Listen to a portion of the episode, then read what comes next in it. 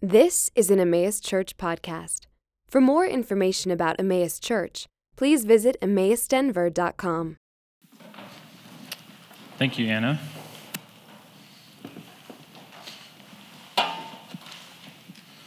Let's, uh, let's have a word of prayer before we jump into the text this morning.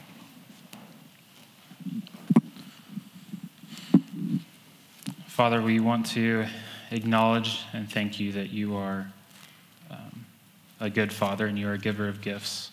And one of the gifts that you've given us is grace, and another is your word, and those two go together. And so I just pray this morning that as we approach your word, and that we could do so under the umbrella of your grace.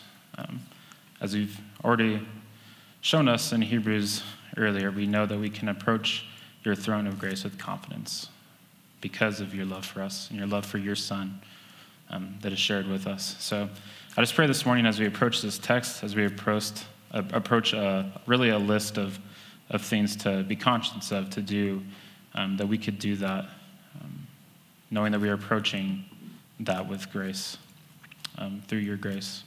And just as we sang this morning, um, Father, I pray that, that our souls would be satisfied, not in what we are capable of doing ourselves, but Jesus, what you have done. Um, so, Father, it's in your Son's name we pray. Amen. So, this morning I wanted to start with a quote um, from one of the commentators and it's this What we think about God has everything to do with our relationship to each other and with the world. It's R. Kent Hughes. And I want to start with that to say uh, we kind of touched on this. If you're at the members' meeting on Wednesday, we kind of touched on the idea of one of the things I shared that was really impactful for me in Soma School was kind of this, this way of thinking about our identity through a list of questions. And the questions went like this Who is God? What has He done? Who are we? What do we do? And I want to start with that this morning, kind of just let's take a survey of what we've seen so far in this book, in this letter to the Hebrew church, about, to answer those questions. Because I think when we come to a text like Hebrews 13, it's often the text that we want to skip ahead to in our Bibles. Oftentimes, I think we're driven by wanting to know like, yes, I understand God, like, I understand grace. Like, what do I do? I want to know the things to do so I know I'm doing the right thing. I think that is often our approach um, when we're looking into Scripture. And so today I want to challenge that a little bit. I want to challenge that in myself because I tend to do that the same. But I want us all to be challenged by that. That idea that before we look at a list of things to do and do them, we need to understand that as Christians, as followers of Christ, that we gain our being not from doing, but by who God has called us, who God says that we are. So that our doing comes from our being, not the other way around. And so I just wanted to take a quick survey just to kind of answer some of those questions that we've looked at so far. So I think the first one who is God? Um, I think, you know, at its most simplest answer could say, well, we know that He's Trinitarian. We know that God is three in one. He's the Father, He is the Son, and He is the Spirit. And so I kind of want to take just a couple examples for each of those of God's identities um, that we've talked about in Hebrews already. So when we answer uh, who is God with Father, Son, Spirit, we need to ask, what does he do? What has he done? What is he doing? And I think first, if you start with the Father, um, some of, and this I could have like a huge list, and we probably could have done a whole sermon just recapping this stuff, but that's not what we're doing. Um, but just a few examples for each. Um, so one, starting in chapter two, um, talks about that Father has subjected creation to humanity. One of the things that he's done is from the very beginning, we talked about this in our call to worship, is God created everything, and then he created man and he created woman. And one of the roles that he gave them was to have dominion over the creation, was to partner with him uh, and, sub- and having creation subject to them. Obviously, we failed at that, and that's why there's sin and there's brokenness in the world. Um, that is one of the things God has done. He has chosen to have humanity partner with Him. Uh, another thing we see, and you know, one example of this, of many in Hebrews, is that God speaks His will. That we have this word, that we have this list of things we're going to talk about of to dos, because God has spoken it to us. His word is his will revealed to us. And he, he talks, the author talks about that in Hebrews 4, when, you know, the, the kind of famous passage of uh, God's word is a double edged sword. Um, but it's just the idea that God's word is spoken to us for our benefit. So God is a God who speaks. Um, another one is that uh, he treats us like family. We just talked about, Aaron just talked about this last week, um, that God treats us as sons, and that's why he disciplines us. And we kind of walk through that. Um, and so, in the sense, God treats us like family. If he considers us sons, that means that he considers us family, or his sons and daughters. And then you know, another one is that he raised Jesus to life, which we'll talk about that. It's kind of in the, in the benediction section that Anna just read for us. Um, just another reminder that it was God's power, God's will to raise Jesus to life. Um, so God is a, is a resurrector, He's a father, He's a speaker of His will, and He is someone who has invited us to partner with Him. So let's talk about the Son. The Son is a servant, the Son serves the Father. Talks about that, and again in chapter 2, when it's talking about this creation being subject. It's talking about Christ coming and serving and doing the will of his Father that was spoken to him. So Jesus is a servant. Uh, Jesus has made a new covenant. We've talked a lot about that and a lot about Jesus as being a high priest. Um, he's so specifically in chapter seven talks about him creating the new covenant and doing away with the old. Um, Jesus is the founder and the perfecter of our faith. The thing that we do and gather to do, Jesus instigated, Jesus invites us into. Um, and then another one is that he mediates our covenant. So not only did he create the covenant, but he's actually mediating it. He's overseeing this covenant that he made. So those are some of the things that the Son does. And then third, the Spirit. Um, and there's obviously a lot of things the Spirit does, but a couple of them are in chapter 2 reminds us that uh, the Spirit is a giver of gifts, that he equips the church to do the work, to join the Father in his mission. Uh, he also unites the church. Chapter 6 talks about, you know, um, don't be swayed by the elementary doctrines anymore. And he's talking about, for you have shared in the Spirit. So it's kind of the sense that um, as we grow up together towards each other as a church, it's the Spirit who's uniting us in that. And then another one is he reveals the Father. Part of, part of how God use, reveals his word to us is through his Spirit in us. And the fourth one is that he bears witness. So the Spirit goes before the, the Son to bear witness about the Son uh, through his people um, in different ways. So those are obviously a really short list just in one book uh, that are some things that the Father and the Son and the Spirit do. And I want to point those out and for them not to be random because I think, like I said, when we ask first who God is and we ask what has he done, then we understand because of what he's done, because of what he's done in his son, we are informed of who we are. He's given us an identity in the things that he's done. And so, one of the ways that we often talk about that at Emmaus, um, that we don't always talk about a lot, but we want to be talking about more, and that we were kind of mentioned at the, at the members' meeting, is this that because of who the Father is and what he's done in treating us like family, we are a family.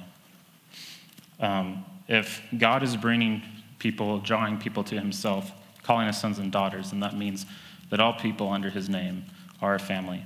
And that's one of the things that we want to identify with, that God has said that we are. Uh, second thing is servants. So not only are we family, but we're also called to be servants.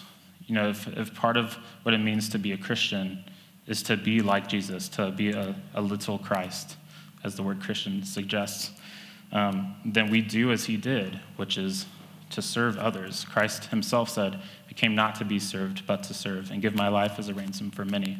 Um, so we're called to the same thing. We see that in the way that Jesus is mediating a covenant and he's ministering to the people. There's a lot of active things that Jesus is doing on our behalf that he's asking us to join in. You know, Peter says that we are a royal priesthood in the same way we are priests to the nations as Christ is our priest. And so we're servants. And then the third one is um, this is a little bit different word than we've used in the past, but this is another Soma School nugget for you guys. Um, but instead of missionaries, we're using the word ambassadors. And it's kind of the, the idea that, as we were saying, the Spirit is a witness and the Spirit is a revealer. In a sense, the Spirit goes before. us in our work. And so, in the same way, we are, we are going out. We are witnessing who Christ is and who he's, what he's done and who he's calling us to be. So, in the sense that we are ambassadors in a kingdom, in his kingdom that he's building. Um, so, those are kind of three things to think about. So, when we say, Who is God? You know, he's the Father, he is the Son, and he's the Spirit. What has he done? Um, a lot of great things that is listed off. I won't list again. And then, so who has he made us to be? Well, one way that's a helpful way of thinking about that, that's not the be all end all, is to say that, well, we're a family of servant ambassadors. Um, and so that's just a framework I want us to consider today. And again, I want us to consider that because I, I think it's helpful to look at this passage, to look at the to dos we're about to look at, and remember that we look at them not as a list to check off, to say, Have I continued in brotherly love this week? Have I remembered my leaders? So on. To say, Am I doing these things because of who Christ has called me to be? Am I continuing in brotherly love because they're my brothers, because I've been called into a family and to be a part of a family? Am I considering those in prison because I've been called to serve others? You know, am I considering and remembering Christ and what he's done for me because I'm called to go out and represent him to the world? So I hope, I hope that's a helpful I hope that's a helpful thing to consider it, and really a tool to use anytime we come to Scripture and we come to a list like this in Hebrews 13 to say, okay, remembering who I am because what Christ has done and who He is, I now understand better how and why I am to go about these things He's asking us to do.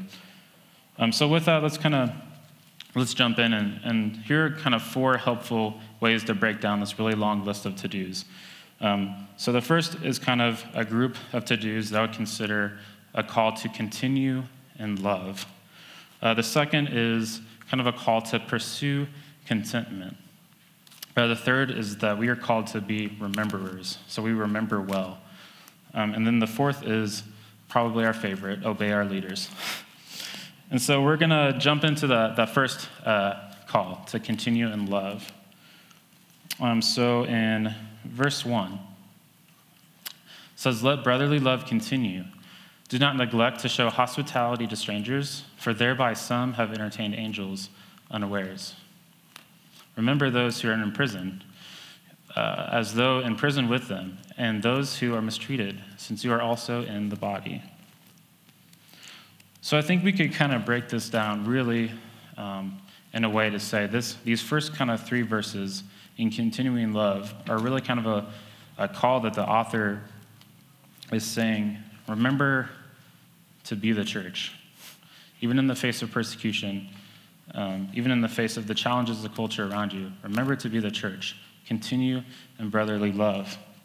So, that kind of first action is, is that we have a call to love each other well as the church and to remember our identity as a family. And I think the second is that we have a call to be hospitable. That's one of the ways that we not only love each other well, it's like our value, inward and outward love. We want to love each other well as a family inwardly, but we also want to welcome others, bring others into that family, to have no strangers amongst us in a sense. And then the third kind of thing he's talking about is really um, care for those in the family. You should be concerned with injustice in the world, especially when it's happening to the people of your church. Um, there's obviously a call to, to care for those in prison in general, but I think also he's specifically saying, you know, like think of Paul, who's in and out of prison all the time, or like the other apostles, care for those, those brothers and sisters. Um, so, what I just kind of want to, I obviously those things are right there, but I want to kind of draw out where are some other places in Scripture that inform us of those things. Those are kind of what he's saying, because I think we could just read that at face value. It's like, okay, I will brotherly love people. but maybe a little more direction than that might be helpful. Uh, so in 1 John 3, John says this He says, By this we know love, that he laid down his life for us, and we ought to lay down our lives for the brothers. But if anyone has the world's goods and sees his brother in need, yet closes his heart against him, how does God's love abide in him? Little children, let us not love in word or talk, but in deed and truth. So I think that is to say that, you know, to continue in brotherly love is to continue in love through deed and truth. Not just to say that oh, like we're Christians, so we love each other. It's like actually love each other. um, so, what does it say about hospitality, about Christians being hospital, uh, hospitable? One example would be um, actually a mandate that was given even to the Jewish people all the way back in the law in Leviticus. Leviticus 19 says, When a stranger sojourns with you in your land, you shall not do him wrong. You shall treat the stranger who sojourns with you as the native among you, and you shall love him as yourself. For you were strangers in the land of Egypt. I am the Lord your God.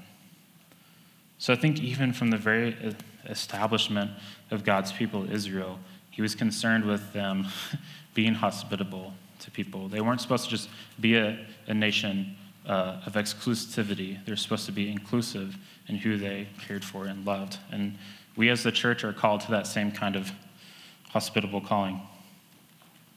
And I think a, a really great example of caring for the suffering Christian, caring for those who suffer, uh, is really from Jesus himself. In Matthew 25, uh, Jesus is speaking of the kingdom and of him as the king. In 25, verse 34, he says, Then the king will say to those on the right, Come, you who are blessed by my Father, inherit the kingdom prepared for you from the foundation of the world. For I was hungry, and you gave me food. I was thirsty, and you gave me drink. I was a stranger, and you welcomed me. I was naked, and you clothed me. I was sick, and you visited me. I was in prison, and you came to me. And then the righteous will answer him, saying, Lord, when did we see you hungry or feed you, or thirsty and give you drink? And when did we see you a stranger and welcome you, or naked and clothe you? And when did we see you sick or in prison and visit you? And the king will answer them Truly I say to you, as you did to one of the least of these, my brothers, you did it to me. So I think that's really important to keep in mind. That essentially what Jesus is saying here is um, treat everyone as if they were me. what you would want to do for me as your king. Everyone in the kingdom is deserving of the same love and care. So I think, you know, practical examples, if you are helping somebody move today after church, like some of us are, if you are giving towards Bridge of Hope moms this week, if you're simply providing a word of encouragement around a dinner table, those are ways that we're continuing in love. They're continuing as a family. Those are ways that we're considering the least of these. And maybe sometimes we don't even realize it, but in doing those things, we are living out our identity. We're living out this call to continue in love. So, next we talk about pursuing contentment, um, which I think is a very relevant topic for the consumeristic Western culture that we live in, um, and one that kind of rubs against us. Um, but this kind of second section, verses four through six, are kind of this idea. You know, if the first section was kind of church ethics, how do we live out our identity as a church, then this is a little bit more personal, um, more individual. And it's talking about marriage, it's talking about money, it's talking about contentment. Um, and so, first talking about marriage, it seems kind of random that he, like this list seems kind of like thrown together, like at the end, where it's like, we're talking about love. Okay, now we're talking about marriage, but also money and also respecting your leaders. Is like he was just like all the things I like didn't get to because I was sharing the gospel with you the whole time. Like, hey, like also do these things. Um, but I think there's a little more. Like at first glance, like that seems like a letter that I would write probably. But I think he had more intention than that. Um, but kind of looking at the first thing. Uh, so yeah, so the ethics of marriage, um, of sexual morality. You know, something that kind of speaks to this is, is 1 Corinthians 6, which is, you know, we studied that back in the beginning of the year. And, but in 1 Corinthians 6, it says, Flee from sexual morality. Every other sin a person commits is outside the body, but the sexually immoral person sins against his own body. Or do you not know that your body is a temple of the Holy Spirit within you, whom you have from God? You are not your own. You were bought with a price. So glorify God in your body. And so I think it's, it's interesting to, to think about that the, the language of being bought for the price and how much that relates to what we've been talking about in the book of Hebrews. That Christ, you know, last time I preached, talked about Christ's sacrifice. It was his own blood, that he purchased us, made his new covenant with his own blood. And that's significant. But then also, he's addressing money. And one of the things I, I won't read the, the story, but one of the things that, I, that came to my mind was the story of the rich young ruler, where he comes to Jesus and he says, like, I've, I've done all the right things. Like, what do I need to do to get into heaven? Like, is there another thing I should add to my list? And Jesus is basically like, well, you have a lot of stuff. Like, you should go sell all of it. Like, and then you'll be free to join my kingdom. And it says that he, like, walked away in sorrow because he had much. Um, and I think that's, you know, another thing is to say, like, don't be a lover of money. Um, you know, I think those seem, maybe those things seem disconnected, sexual morality and money, but I think the, it's kind of being tied, tied together by the idea of the root. What is the root of those things? When we pursue sexual, sexually immoral things, when we pursue uh, consumerism, material, material gain, I think the root of those things is discontent, is that we want what we don't have. It's the idea of self fulfillment. So I think what's happening here is really a charge for the church, not to just stand out in the, the way they love each other well, to continue in love, but it's a charge to stand out as opposed to the, what the culture values around them. Now, he's, he's writing a letter to a Hebrew church in a, a time where they are being occupied by the Roman Empire. The Roman Empire, who's very much known for like very free sexuality and no morals whatsoever there, and also uh, they're an empire, so they're all about like taking what's not theirs and like having more of it. And so I, I think those are probably as much as they were problems then, they're problems now. We're f- constantly being advertised to that we need more, that you need more, and that your life is about you. I mean, that's like the 101 of like advertisement. Um, and so, yeah, so I think that's kind of a stance. So it like seems disconnected at first, but I think it's really kind of getting at the root that as you continue as a church, as you remember what Christ has done, you remember who he is and who he's called you to be, stand apart as a light in your culture, both in how you love each other and exist as a church and your own as you stand out as a Christian yourself and what you value and what you're content with. And uh, Aaron has really nerded out on this book called The Rare Jewel of Christian Contentment. Um, and there's a really great quote he shared with me. Uh, that's he's kind of the author, Jeremiah Burroughs, is talking about. He said, If I become content by having my desire satisfied, that is only self love. But when I'm contented with the hand of God and willing to be at his disposal, that comes from my love to God. And he says this about contentment, what it really is.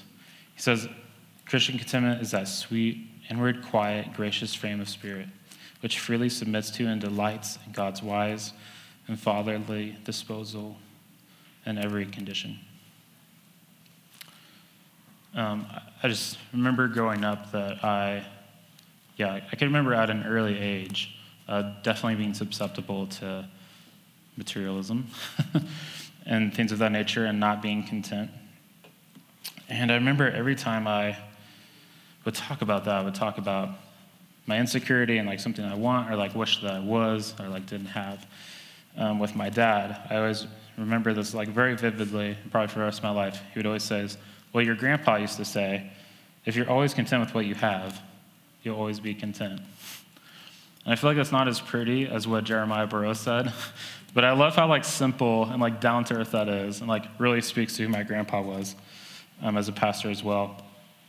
But yeah, I think the, the Christian call is that to be content with what you have, because our contentment isn't in like a sexual fulfilling or materialistic fulfilling. It's in Christ and who he is and what he's done for us and who he's then called us to be. I think about Paul in Philippians when he says, I've learned to be, I've known plenty, I've known little, but I've learned to be content. Why? Because I can have strength through Christ. Christ gives me strength.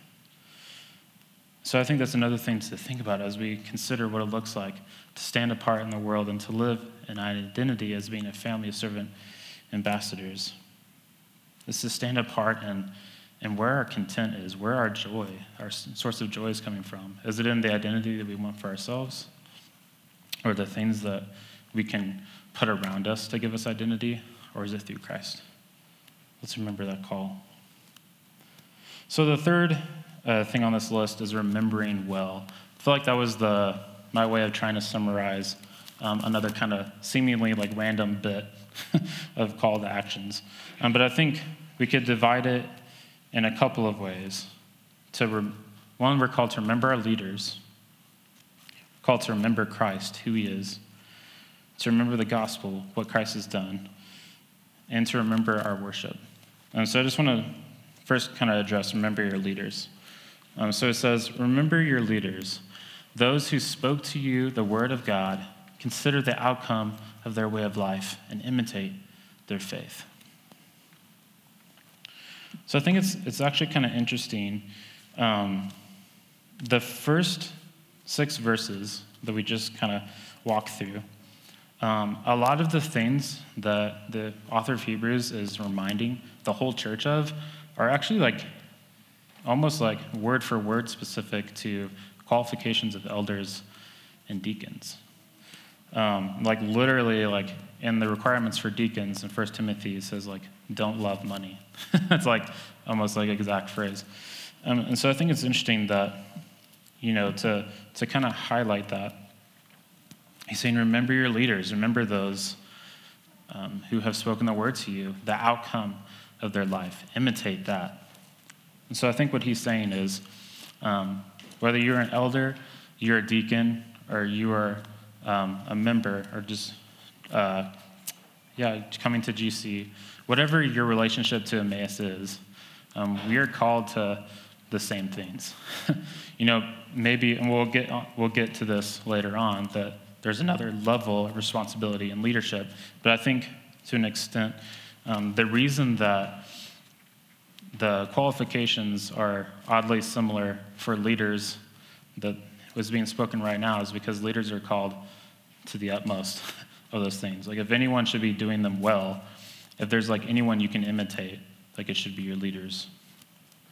And we'll, we'll talk about that a little bit later.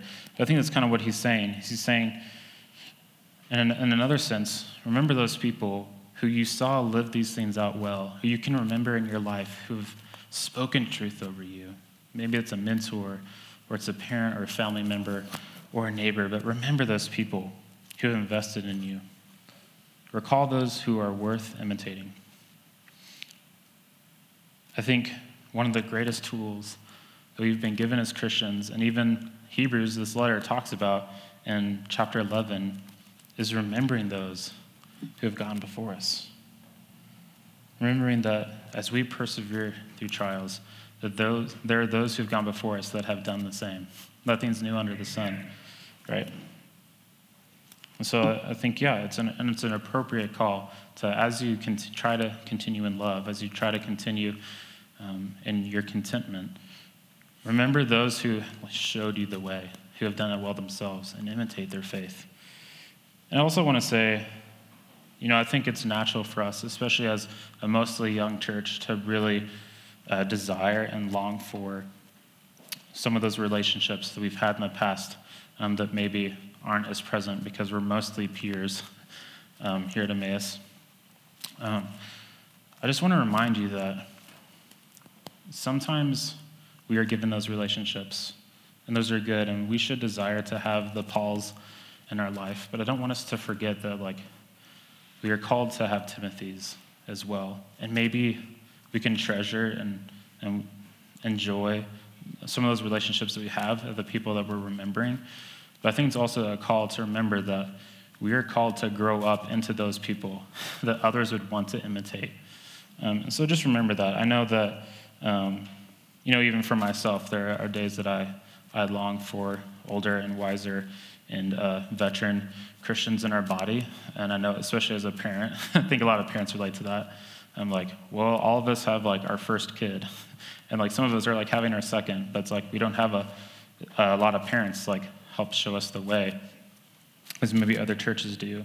Um, but I think that there's a comfort in that, um, even though we don't have that now, um, there will be a day that as we continue to be faithful in the way that we love each other and love our families, um, that hopefully we will be the ones that others down the line are remembering because we and like in spite of like some of those trials, we persevered.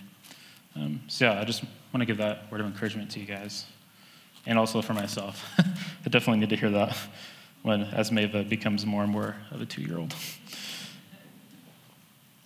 Um, so yeah, so that's one of the remembers. I think the second remember, as I said, is remembering Christ, uh, who He is. And so that's kind of, uh, you know, I think people we look up to will come and go, and seasons change. We just said that. Um, but right, kind of smack dab in the middle of this passage, he randomly says, Jesus is the same yesterday and today and forever, which is like a verse that I feel like gets like pulled out of this a lot and is like talked about a lot and is like a super comforting thing to acknowledge that Jesus is unchanging. Um, because I think the, you know, the only thing that we can really rely on to be consistent in our life is change. like everything, you know, it's like how many of you can say that your life was the same uh, in 2019 that it is today? Um, probably none of us. Um, yeah, there's always going to be change in life, and I think it is a comfort to know that Jesus is the same yesterday, that who he was and what he was going to do was set in stone. It wasn't going to change, and he did accomplish it.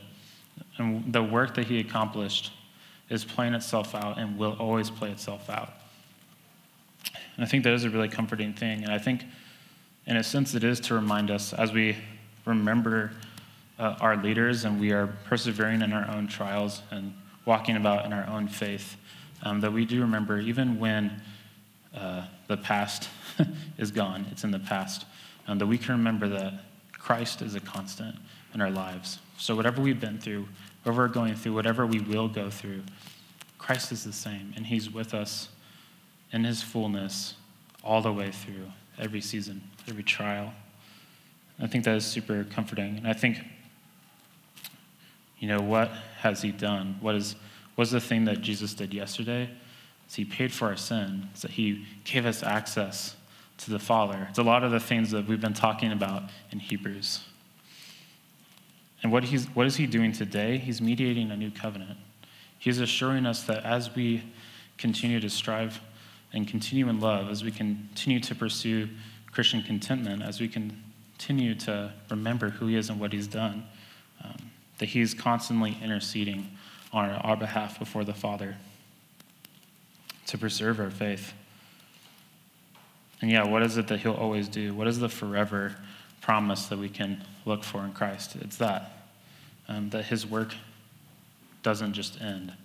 It wasn't just, it was finished on the cross in the sense of accomplishing the forgiveness of our sins, but the love and the drawing us near to the Father that He's doing now and His access, He's given us as a high priest as something that will never cease. He will always be at the right hand of the Father, always bringing us into his presence. And that's something that we can delight in and have confidence in. And so then, what has he done? There's kind of, um, I feel like these are like the verses that I um, had to think about the most, because I feel like a lot of the other ones are like maybe a little more obvious or applicable. Um, but in verse 9, kind of starting there, where he says, Do not be led away by diverse and strange teachings, for it is good for the heart to be strengthened by grace, not by foods, which have not benefited those devoted to them. Um, I wasn't totally sure what to do with that, and then I kind of remembered, oh yeah, this is this letter is called Hebrews, so it's a Jewish audience, and like, what is one of the things that we know um, about the Jewish culture about like the law Leviticus. So it was strict and there was a lot of rules, right? And I think one of the things that we remember as Christians is that we are we're freed from the law. We're freed from like right the work of religion because we have the gospel, because we have grace. And so really what I think the author is saying here uh, to a Jewish audience in particular is don't continue in the old covenant I spent a lot, remember, I spent a lot of time telling you how insignificant the old covenant is compared to the new. So don't continue in food. And I, and I think, in a way, to as we even think about what we're, we're saying here about, you know, what I said in the beginning of the sermon, that our being doesn't come from doing. I think that's kind of what he's saying here is like, Your being doesn't come from eating the right foods and doing the right things. It comes through grace, comes through receiving grace and living your identity out through that grace. We operate not by doing, but through what we've received. And I think, in another sense, um, going on to verse 11, it says, We have an altar from which those who serve the tent, thank you, have no right to eat. It says, For the bodies of those animals whose blood is brought into the holy places by the high priest as a sacrifice for sin are burned outside the camp. So Jesus also suffered outside the gate in order to sanctify the people through his own blood. And I think that, again, uh, is just another reminder of, of the old versus the new. So, and kind of in the sense what we talked about, um, you know, in, in, the, actually, what I, last time I preached, uh, talking about the fact that there was a Day of Atonement and there was all this ritual that went into it, and it was centered around the temple, centered around the tabernacle. Well, part of that was that they made the blood sacrifices in the temple, but then they threw the carcasses outside of the city. So, whereas in like Passover, you part of it was actually eating of the sacrifice, eating the meat of the lamb. Um, on the Day of Atonement, it was was there was supposed to be the blood, and then like you didn't benefit from the meat on that day. And uh, it's really interesting that what he's what he's saying here is that, but Christ was sacrificed not in the temple, his sacrifice was outside the city. His sacrifice was on a hill called Golgotha on a cross.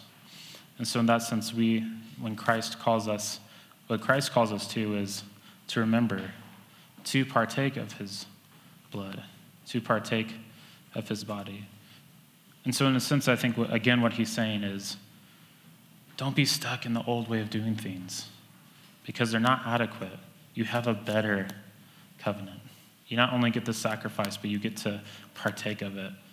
What Christ has done for you, um, you don't only get to live in that truth, but it nourishes you. And so, kind of all, to wrap all that up, in verse 15, he says, Therefore, let us go do, or let us go to him outside the camp and bear the reproach he endured. For here we have no lasting city, but we seek the city that is to come. Through him, then, let us continually offer up a sacrifice of praise to God. That is the fruit of lips that acknowledge his name. Amen. And do not neglect to do good and to share what you have, for such sacrifices are pleasing to God. And so I think the last remember that we to do is to worship. And it's the fact that our worship comes from remembering Christ. We don't worship just to worship, to, as a to do. We worship because we're responding. Worship is a response to something that Christ has done. It's not something we muster up for ourselves to do. And I think there's a, there's a sense where he's saying that we should worship God, we should praise God, both in word and in deed He says, the fruit of your lips is praise.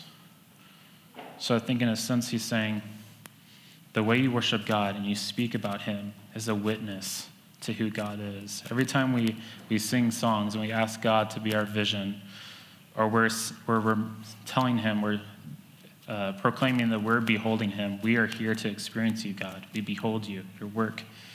And since that's a testimony of what we want to do, of who God is. We're saying that to God, but we're also saying that to each other.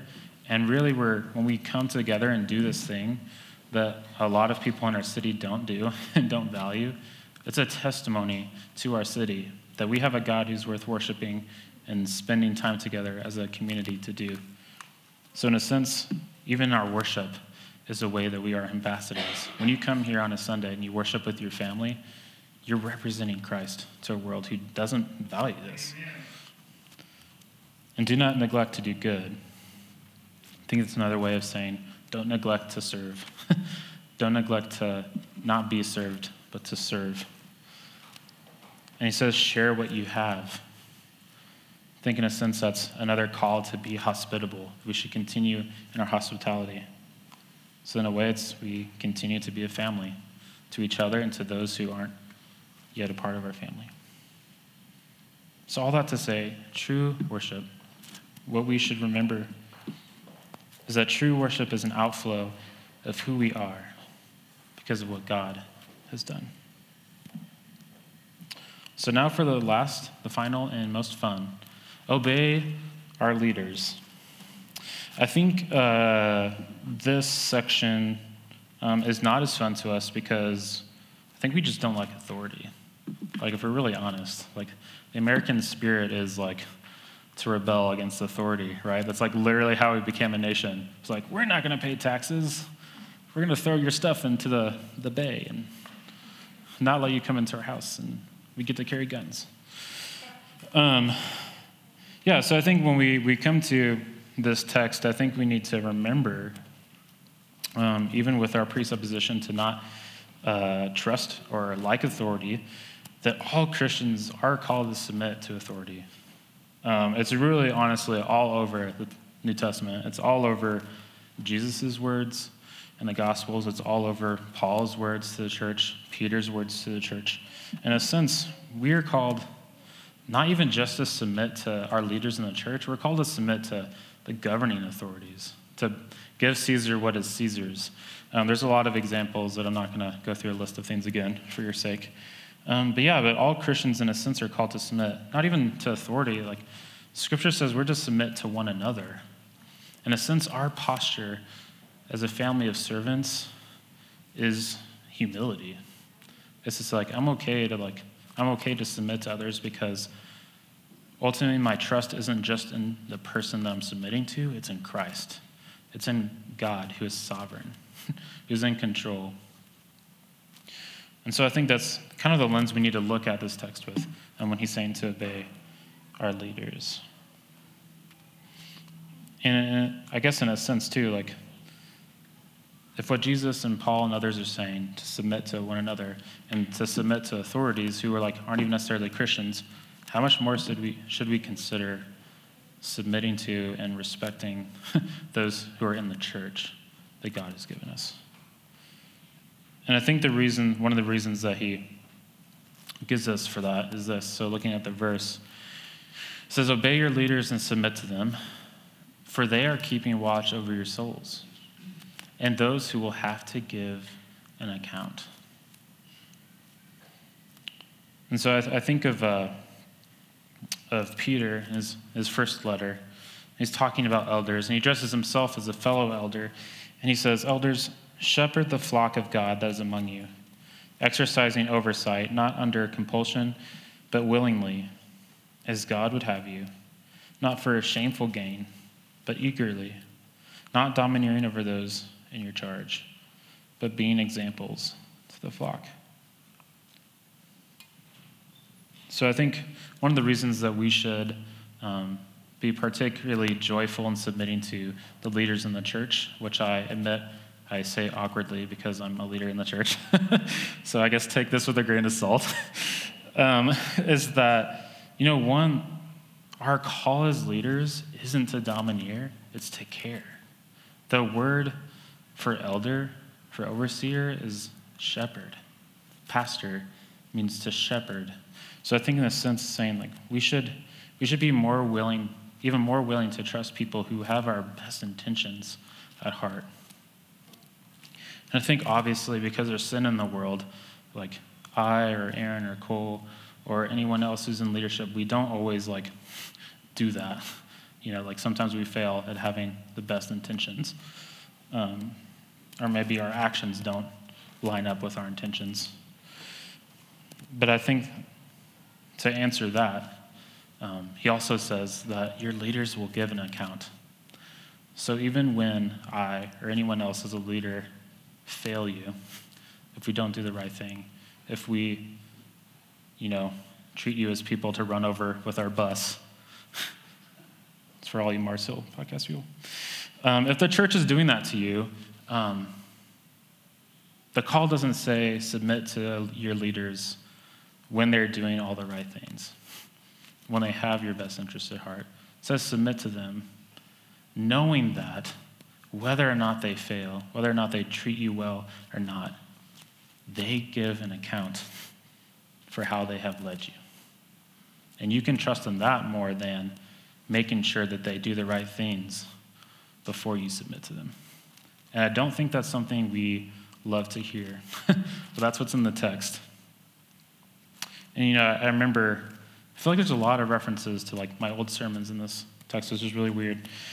But in 1 Corinthians 3, one of the texts I got to preach on a while back, earlier in the year, um, he's kind of talking about, Paul talks about that. He says, you know, your leaders are ultimately, um, they submit to God and their work, and he uses the picture of that all their work will be tested if it's founded on Christ. And it will be seen as gold, silver, and precious jewels, or hay and straw. And that work is going to be revealed by fire. So, in a sense, um, regardless of, of how well your leaders have served you, if they've always done the right things or not, which probably not, um, ultimately they answer to God. And I think there's honestly a comfort in that. Um, I think all of us have in one way or another, been hurt by somebody in authority over us, whether that is in the church, whether that's at work, um, whether that's a parent or a grandparent or, or, someone. We've been hurt by people who um, otherwise we would want to say are the, the people that we respect and want to imitate, right? And I think what God is, what God is saying here through the author of Hebrews is even if those people fail you, um, He's still calling us to be faithful and to trust in Him even when the people that we have, that have authority over us aren't always trustworthy. But then he also says, um, let them do this with joy and not with groaning, because it's of no advantage to you. And I think that's, again, just to say, um, yeah, I don't know how to say this other than if you make it really hard for your leaders to care for you, it's not of an advantage to you. Like, what, what do you gain from, like, making it hard for somebody to love you well. you know, I think like all like anyone here who is ever a teenager knows what it's like to like make it hard for your parents to love you. you know, like uh, I mean, I was like an angsty teen, so maybe you aren't more maybe you aren't like weren't angsty teens, but I was. And I kind of think about that. Like I probably like made it hard for my mom to like love me when I complained about helping with something or like just like wasn't there because I got a car and I could go wherever I want all of a sudden. Um, yeah, I think it's kind of the same in the church. Like, if your pastors are called to care for you, to shepherd you, and care over your souls, like, make that a joy for them because that is an advantage to you. to have a good relationship with your leaders and for them to have genuine joy in the way that they serve you, like that's the only good thing for you as it is for them. Um, and I think, in a sense, in that way, like we are called to be unified as Christians, and part of that is that submissive, the back and forth of submitting to one another as we submit to our leaders. Like the reason God calls us to that is because it produces joy, and when it produces groaning, I think we need to evaluate why. So that's all I'm going to say about that. So we kind of went through all this, all these to dos. I know that was a lot. Um, thanks for hanging in with me. But I think after all that, if we've gone through this whole book, and we've been talking about our confidence, what is our confidence? You know, why does everything we've been shown about God, who He is, what has He done through His Son, what has He empowered us to do by His Spirit to go and do? What is our confidence to go and do that? Where is our confidence to actually like take this list, take the applications we've been talking about, and do it? Even if we like, even if we get to a place where like, okay, I'm doing this out of my being, not just to like do them to be a good Christian. Like, how do we have confidence to do those things, knowing that it's not just gonna fall flat? I think the benediction kind of gives us the answer to that. Says, Now may the God of peace, who brought again from the dead our Lord Jesus, the great shepherd of the sheep, by the blood of the eternal covenant, equip you with everything good, that you may do his will, working in us that which is pleasing in his sight through Jesus Christ, to whom be glory forever and ever. Amen. It's because God is the God of peace, that all things are being worked out for our good to perfection. The same God who raised Jesus to life raises us to life, and in doing so, in raising Christ to life, enabled him to become our shepherd, our minister, our high priest. And in that covenant with the Father, he paid for it on our behalf by his blood. All that so we could be equipped with everything we would ever need to accomplish His will. Everything we need to have confidence, everything we need to continue in love, to pursue contentment, to remember who Christ is and what He's done, and to submit to each other and submit to our leaders. We've been equipped with that through His Spirit in us. Temple of God. Our confidence I think we said this a lot, but let me say it one last time. Our confidence is not in doing the things, it's in what Christ has done. It's not in perfectly going out from here and continuing in love every time and never failing. we would have no confidence if we were called to do all those things perfectly. But we have a mediator, we have a high priest who has obeyed the Father perfectly, who submitted to his Father's authority perfectly. We have a minister of a new covenant who perfectly loves us, who unites us to himself and unites us to his Father, who's content, who he didn't count equality with God something to be grasped, but emptied himself. And he did that perfectly. So our confidence, again, is not in our doing. It's in what Christ has done. And praise be to the God of peace for making that possible through his Son. And I think we know that we can, again, as he said earlier in this passage, we can have confidence to go forward in that, to live in that truth. Because he said, I will never leave you, nor forsake you.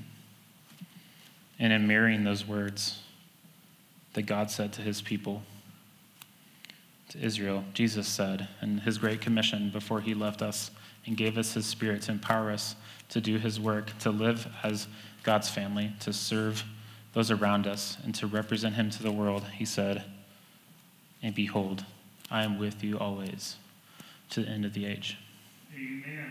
Amen. So, my prayer this morning, my hope this morning is that we, we see this list and we return to it and we return to the other one another's and other things that we've been called to do as followers of Christ. And we remember that our confidence is not just in doing those things, but remembering who God is, what He's done, and who He's called you to be, and that our confidence to go and to do and to praise His name in word and deed would be that we are resting in the truth of who Christ is, what He's done and that He is with you always. Let's pray. Jesus, I pray that would be true for my own heart. That when I measure myself, when my joy is stolen by comparison to those that I think do what I can, or when I think I do more than others, Jesus, I just pray that you would convict me, that you would convict us as a church to not rest in, to not start with what we do, and for our identity to flow from that. That is where our joy is stolen. Jesus, I pray that we would rest in what you have done on the cross, what you've done to provide a new covenant of grace, not of works, through your blood. And that we would say, that we would truly believe that we can have confidence to represent you to the world, to love each other well, to meet the needs around us because you've invited us into that. And you've done a better job and will continue to do a better job than we could. And we can rest in that, that even if we're not enough, you are. So, Jesus, we pray that in your name. Amen.